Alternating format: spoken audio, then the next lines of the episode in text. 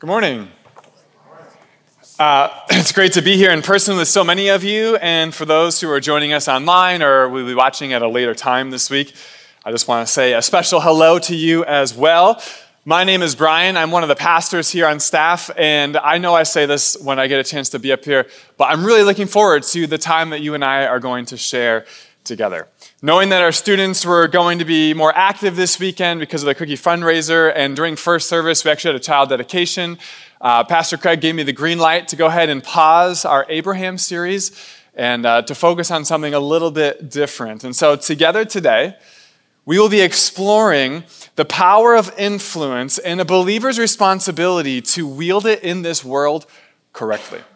To help get things going, let me ask us a question. Can you think back to a time in your life where you were influenced to do something that you would have never thought to yourself that you would ever do and you would come to regret it? Anybody? I have, like, that's my life. Uh, I have a long list of these moments, but let me tell you about a specific one, a, a physically painful one. In high school, I was a three sport athlete, which sounds impressive, but it was cross country, indoor, and outdoor track. So, not that impressive. Well, shocking to most, I was my local school's leading shot putter. I won uh, consecutive Section 5 titles. I went to New York State state meets and actually held on to a record for a few years. I brought along a picture of me in high school. It's been about 17 years ago now. Um, that tells you everything about high school Brian that you need to know. Overly confident, innovative hairstyling, and kind of in shape.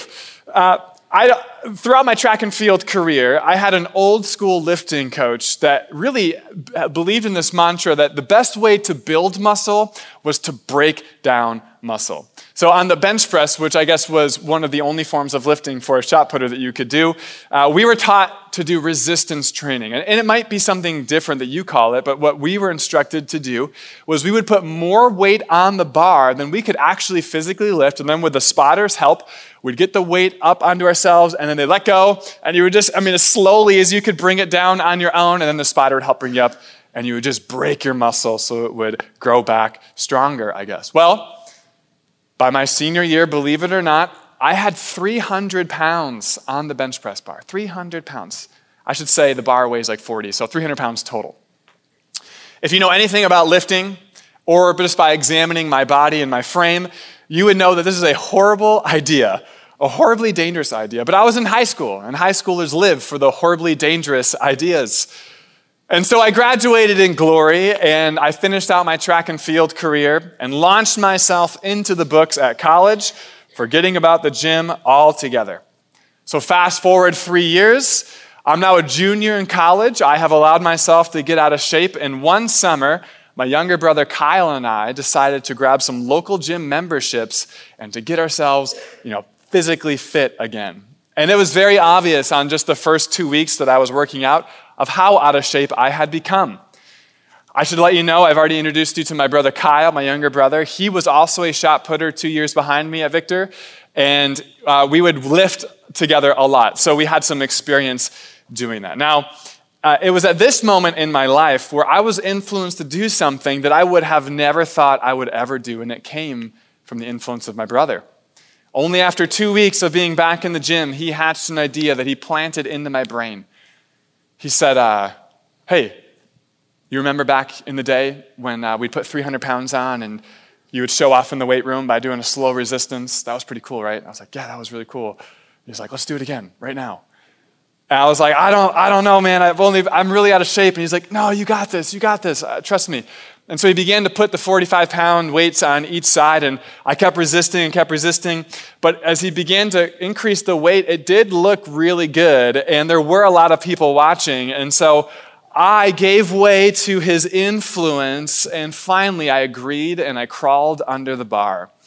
He was my spotter, and so on the count of three, we picked up the bar together, and I could feel under the cold steel just the sheer weight, just like shaking my arms apart. And I gripped as tightly as I could. He said, You ready? I nodded, and he let go. I told you that at the beginning of today, we would be exploring the power of influence in a believer's life and the responsibility to wield it correctly. This is our main focus. or this will be what will become our big idea for the morning. And that's that what has control of our hearts controls our actions and our influence. What has control of our heart controls our actions and our influence. If you have your Bibles, I would love for you to meet me in Romans chapter 10. In this particular section of Scripture, Paul is writing to the Romans, and he's speaking specifically to his Jewish audience. He is concerned for their spiritual health and well being. So he's clarifying their understanding of God and ultimately his plan for them as believers.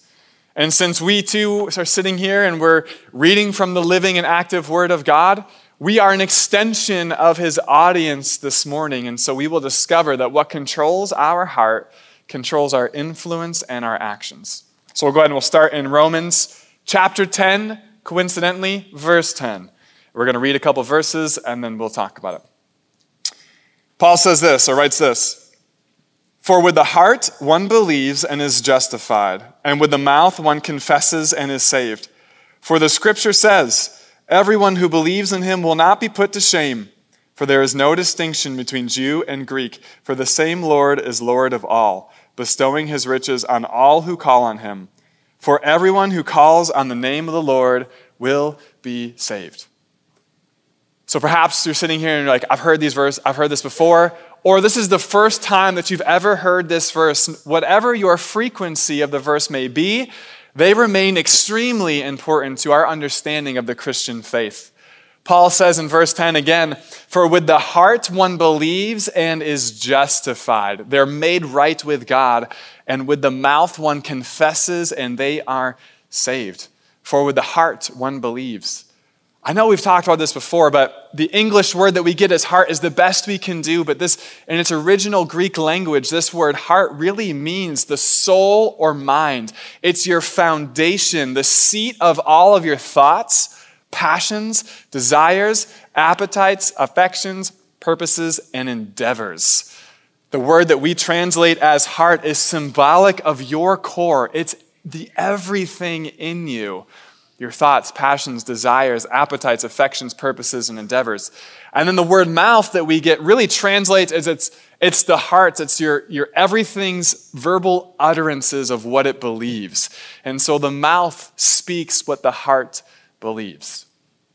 So, why is this so important to talk about and address this morning? Well, a person is saved if their heart, if their everything believes and with their mouth talks of this belief of Jesus Christ as the Son of God, who they now understand is the only way to live life. He's the only truth in this life, and He's the only way to the path to this kind of life. A person is saved if their heart believes and their mouth speaks of this Jesus, who's their friend, Lord, and Savior, who was innocently put to death as their sacrifice, who was placed into a tomb to rot as they ought, but on the third day defeated death and grants eternity to all who believe. Salvation through belief in Jesus is deliverance from sin that enslaves and destroys us, friends. It's reconciliation to the God who created and who loves us. It's life that's liberating us from the hurts, habits, and hangups that we experience in a fallen world. It's freedom in the truest sense. It's awesome. And so, who can experience this saved life? Who has access to it? Paul in verses 12 and 13. He says, For there's no distinction between Jew and Greek, for the same Lord is Lord of all, bestowing his riches on all who call on him. For everyone who calls on the name of the Lord will be saved. The invitation to call on the name of the Lord is available to all people. It's available to you listening here right now. If you have never made that decision, if you have never placed your hope, your everything in belief of Christ, it's available to you. And if you have come to a place where you have your heart believes in Jesus and you are here as Christian, then Jesus became or should have become your primary influence since at that moment you understood that you are not a very good life leader and you need a savior to rescue you from yourself. Let me say it another way. Everything a believer does should now be influenced by Jesus since they believe.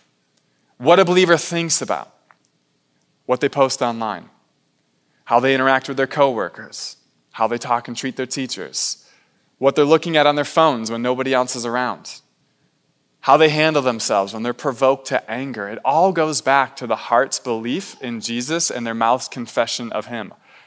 Jesus needs to be the primary influencer of a Christian's life. It's simple. You guys got it? We understand? Let's pray and get out of here. I get it. It's, it's really easy for me to stand up here and communicate this to you. It's even simple to understand the concept, but it is so darn hard to apply it. But just because it's difficult doesn't mean it's any less critical. It takes us to a really important point. A believer needs to fight to keep Jesus as our primary influence. For a believer, they understand that Jesus equals not only eternal life when our physical bodies die out, whenever that may be, but we experience the life we were created to live in the kingdom of heaven that God has established today. There is no better way to live life than how we were created to live. And that way of life is found when our heart believes and we are put in right relationship with God. And that's only made possible because of Jesus. Life in Jesus is the reward of a believer. We must fight to keep Jesus as our primary influence. Now, notice how I've been using the word primary really intentionally because it would be absurd to think that Jesus could be our only influence. It's not possible because we live in a world today where I'll, I'll bet it's tens, hundreds, if not thousands of influences are being pressed upon us daily. But primary influence means that Jesus is last stop. He's the lens through in which we see the world. He's the filter of all those secondary influences in our lives. And so if you're a believer, your heart believes that Jesus is Lord, and your mouth has confessed that to be true, let me ask you a question. How's it going in keeping Jesus as your primary influence? How's it going in, in keeping Jesus as your primary influence? The answer to this question is not hard to come up with. Because what controls your heart controls your actions and your influences. So, all you have to do to think about your heart's condition and where Jesus is in your life is think about the actions of which your life has taken you in just the past week. It'll give you a clear picture if Jesus is primary or if you've shoved him off as secondary. Did your actions this past week align with your professed faith and belief and the call that Jesus has put on your life? Think about the conversations that you were a part of. How did you contribute to them? What kind of content did you let your eyes consume? How did you love your neighbor well? Did you serve as Jesus calls us to serve?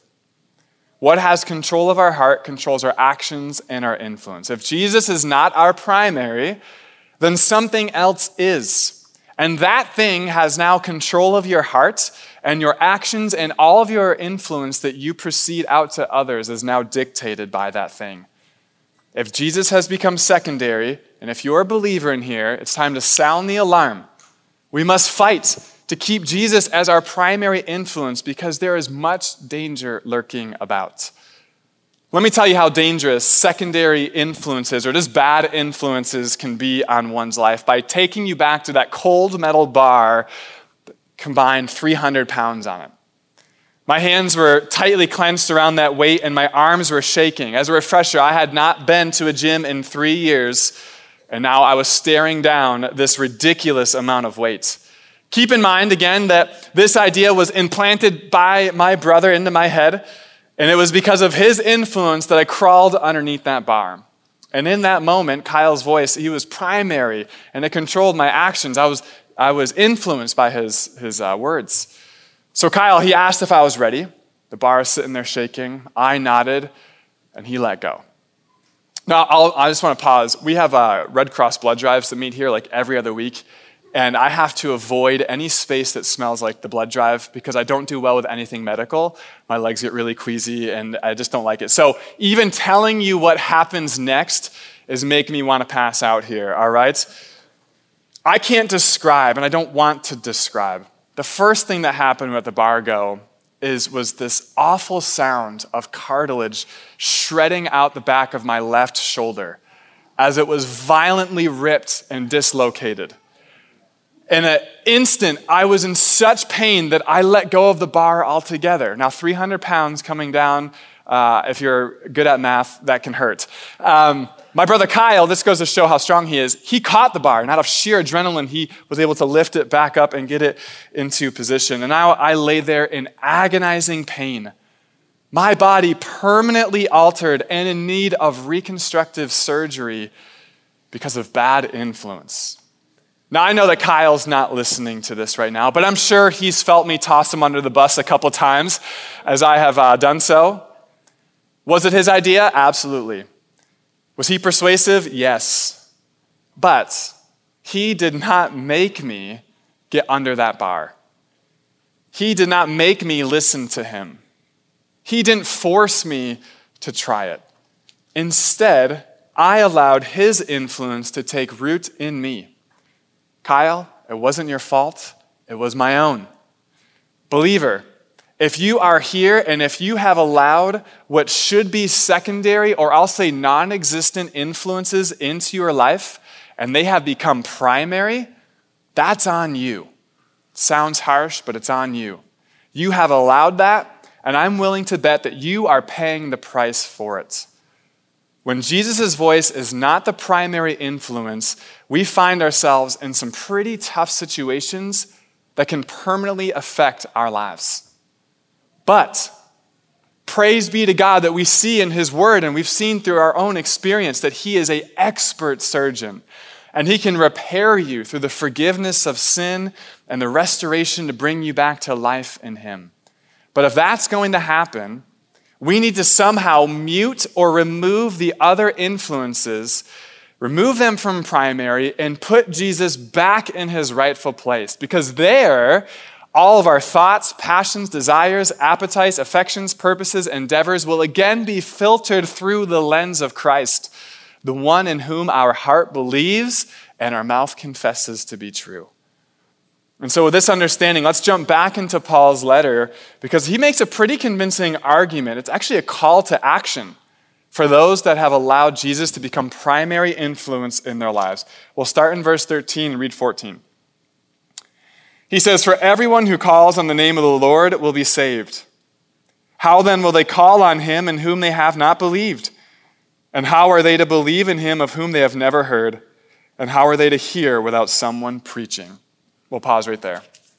We just spent a lot of time talking about what I would say are the fundamentals of Christianity. We are saved when we believe with our whole heart and it's confessed with our mouth that Jesus is everything that Scripture says he is. And this kind of belief requires that Jesus assume primary influence in our life, which makes a person truly alive, like I said, both in this life and in the one to come for all eternity. And this kind of a life is available to who?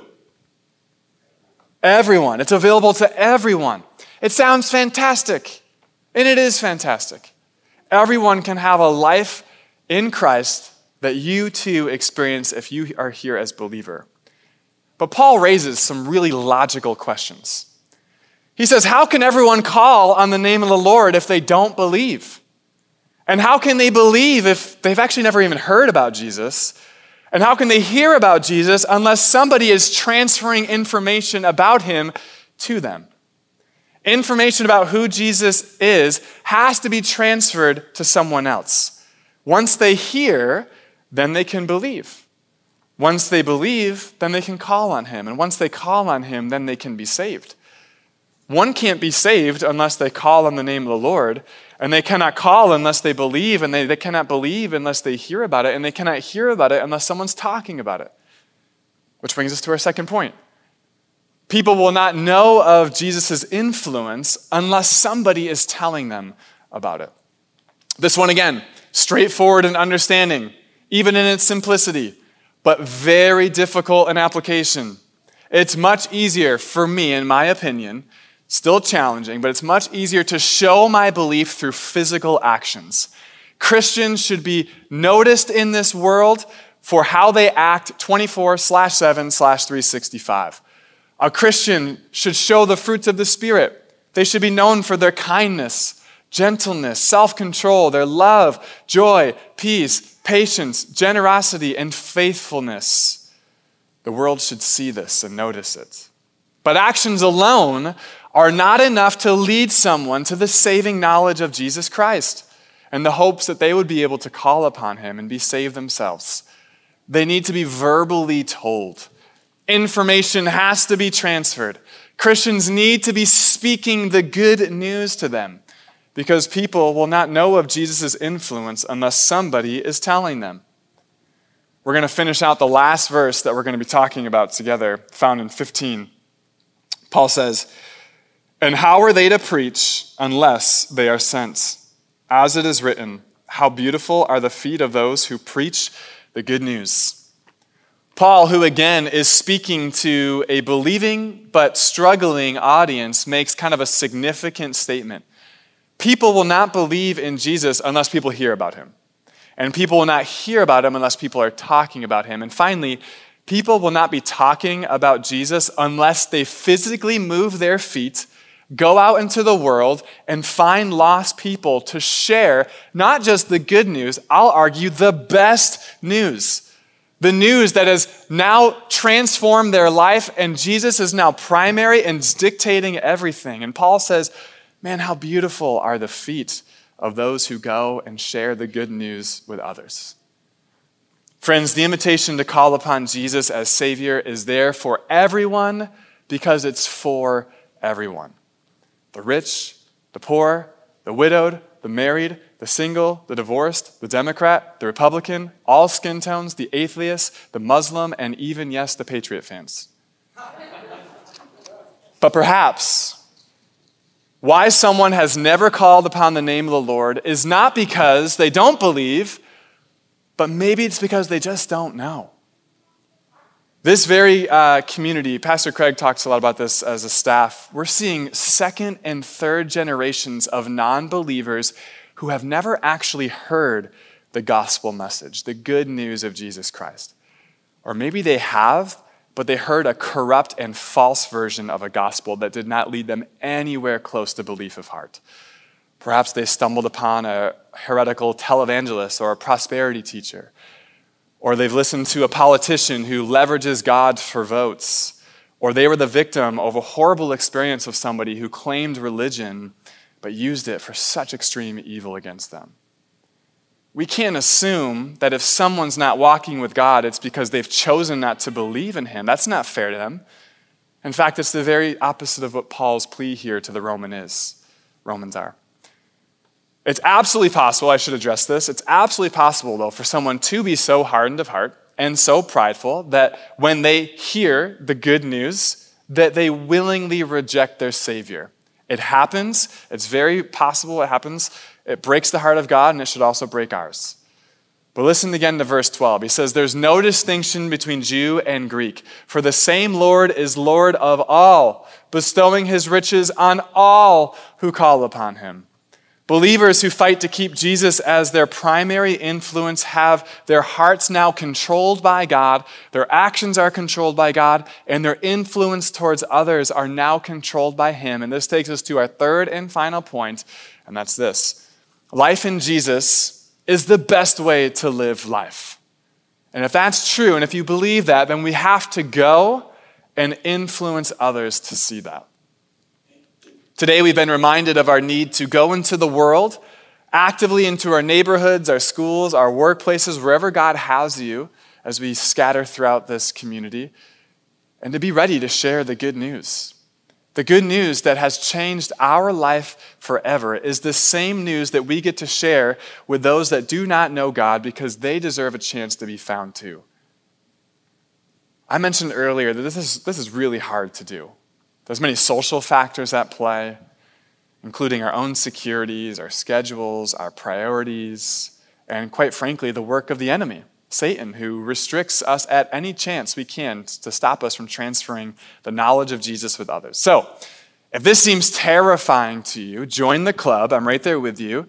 But the first thing that I would recommend is if you have a secondary or a, non existent influence as your primary, you need to settle that today. You need to get that figured out and get Jesus back as your primary. Because once Jesus is back as your primary, then again, your heart, uh, your attention, your affections, your appetites, your desires, everything is now looking through the lens of that.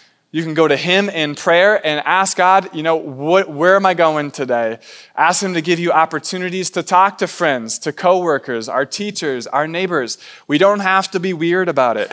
Ask God to give you the courage to share if He opens an opportunity that this news that you receive, that your heart believes and your tongue confesses, it's radically changed your life, it's the best thing that's ever happened to you. You know, I think you should explore it too. It's good news for you too. I mean, it doesn't have to be crazy. If we believe that life in Jesus is the best way to live life, then we must go and influence others to see that. If we do not believe this, then we have an influence imbalance and we need to get it sorted out ASAP. One of the uh, things that I personally love about being a part of a local church like Crosswinds is that we are a community of faith who are kind of banded together. Craig uses the term church family a lot, but we're on the same mission. The same God's given us the same mission. It is all together that we move our feet to speak the good news, and we are called to be influencers that draw people closer to the living God. And so, as a community, we understand the necessity of what we call ministry. We believe that God should, uh, we believe that we should be actively sharing the good news with all whom God will allow us to in our lives. But as a local church, as Crosswinds specifically, we have a long and current history of creating environments where everyone from the community is welcome to journey with us for the purpose of sharing and hearing about the good news. For instance, this service is a great example. It's an opportunity, it's an environment where everyone is welcome to come. And there quite possibly could be somebody here today who has never actually heard the gospel of Jesus Christ, and this environment allowed that to happen. It happens all the time. There's many other environments that are created around here where kids, teens, and adults can get together, the word of God can be spoken, and spiritual journeys can continue on together. These environments or these ministries of Crosswinds, they're not designed in any way to remove the work that God has called the saved to do, but they provide fantastic opportunities for believers to get the good news to everyone. But if we could just have some some honest conversation, we have a problem here at Crosswinds. We're lacking the feet. We don't seem to have enough voices that are being sent into these ministry environments to share the wonderful news of a life changing Savior. I'm going to invite the worship team to come back out uh, and to prepare. What I love about uh, what, I, what I'm about to tell you, what I'm about to share with you, it's not designed to be a guilt trip in any sense of the fashion. Rather, as we've done so far, we've relayed some facts, and I'm going to relay some more facts to you as we've done. And then we're going to give just some time, some space where we can, you can sit, stand, kneel, pace, sing, whatever you want, in reflection of what God's next step for you might be. I know we've hammered this point a lot, but today, for, for some of you, the invitation to call upon the name of the Lord it's for you, it's for everyone. And so today could be the moment where in your heart you finally believe and your tongue confesses that Jesus is worthy to be your primary. And if you are ready to make that decision, that choice, do it today. For those that have already placed their belief and their heart believes in Jesus, where are you at with him today? Is he your primary or has he become your secondary? And if he's your secondary, we got to get him back into the primary slot. What has control of our heart, controls our actions, and influence? Right now, I know that Pastor Chris has a growing list of people who have said yes to Jesus, who are new to faith, and they're asking, they're pleading for people to come alongside of them and to show them how to operate in this crazy world as a Christian man or woman. But we don't have enough people to pair them with. On Wednesday evenings, we're seeing two to three new teens walking through our doors here and a week. And I'm telling you, many of them don't know a single thing about the gospel. And yet, God is stirring something in them. They're showing up to learn about the good news but our workers are few. As I speak in kids' ministry, I know that there's a small group happening for our kindergarten through second grade that probably has close to 20 kids in it. That's not a small group, friends. Those groups can be broken down and so that those kids can be connected to their leaders in a unique way and that the gospel and that the good news can be shared and administered. camera operator on a weekend tech team ensures that hundreds of people can watch our services and hear the word preached faithfully week to week. But I know that feet are sparse there too. Our door greeter is the first person that a nervous child, teen, or adult will meet here, and they will set the stage for continued engagement. It is scary to be new showing up to a community of faith, but we need more feet going to those places. I love Crosswinds, and I love you. And if you have been around here a little bit and you've heard a little bit of my story, you'll know that Crosswinds is not just a, a, place that I get to be employed by. It's a place that has changed everything for me. It was in seventh grade, right here at Crosswinds, where I believed in my heart and confessed with my tongue that Jesus was Lord, and Jesus, for the first time in my life, became primary in seventh grade. And that was made possible because just a few believers were faithful. They moved their feet they showed up consistently in my life. They transferred knowledge of who Jesus was to me, and they showed it in their actions. Because of those faithful feet, I said yes. And Jesus as primary has changed everything for me. I would go on to stumble, and there's many moments, even currently, where Jesus was secondary, but this faithful community of believers, has always been feet there to help me get my priorities straight. What has control of our heart controls our actions and our influence. If Jesus has control of your heart, how are you allowing Him to control your feet? Are you even allowing Him to send you into the world, or are you muting that part of His influence? When you sat down, you would have received, uh, there's a card near you. looks like this. It's two sided. This is simply just to get you some information about ways in which you can immediately get involved in the lives of teens, students, and adults, and you can be put in situations where God would give you opportunities to share the good news. On one side, information about Summer Serve. This is a fantastic, simple way to sign up for a couple times this summer, get some kids' ministry experience, and be a part of some small groups where hungry kids are uh, anxious to learn about God, and you could be a part of that experience. On the other side is simply sending you to our serving section on our website that shows you all the awesome ministry opportunities that we have for all different types of skills and abilities here. I would love to just pray over this moment. I told you we're going to spend some time in reflection, and I'm going to pray that God makes it uncomfortable for us. I think we should give God permission to search our hearts, to allow Him to rebuke us or correct us or train us or reveal something going on in our lives to maybe get him back as primary or make him primary for the first time or to give us a next step to actually go out and put what we've learned into practice through service. I want to ask him that he would reveal to us the next step before we leave this place. And however you want to respond during just this next song is that's on you. Let's pray. God, I'm thankful for your word.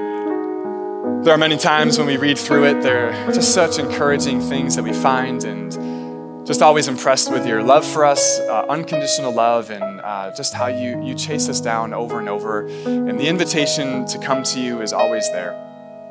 And I thank you for scriptures like we read today that are, are challenging, God. And they force us to be reflective of, of what do we actually believe? And where are you in that belief? And if we claim belief in you, what kind of position do you have in our heart? God, you desire and and are uh, nothing less than uh, the person that receive that would require full primary control of our hearts. You deserve that. You expect that. And so, if we're here today, as I have recently, and I have put you into that primary, uh, secondary position, God, then we just cry out in forgiveness and apologize for that. God, would you restore us through the forgiveness of sin? Would you help us to put you back as primary in our lives? And then, God, would you help us step out in faith and find who in this world we need to share the good news with? There are so many lost and broken people who do not know that there is a God who created them, who loves them, who cares for them, and who died for them so that they didn't have to slug through this life but could live life the way they were created to live. And so, God, I'm just praying, inviting you to be a part of this space as you already are, but be a part of our hearts. Search us, God, and reveal.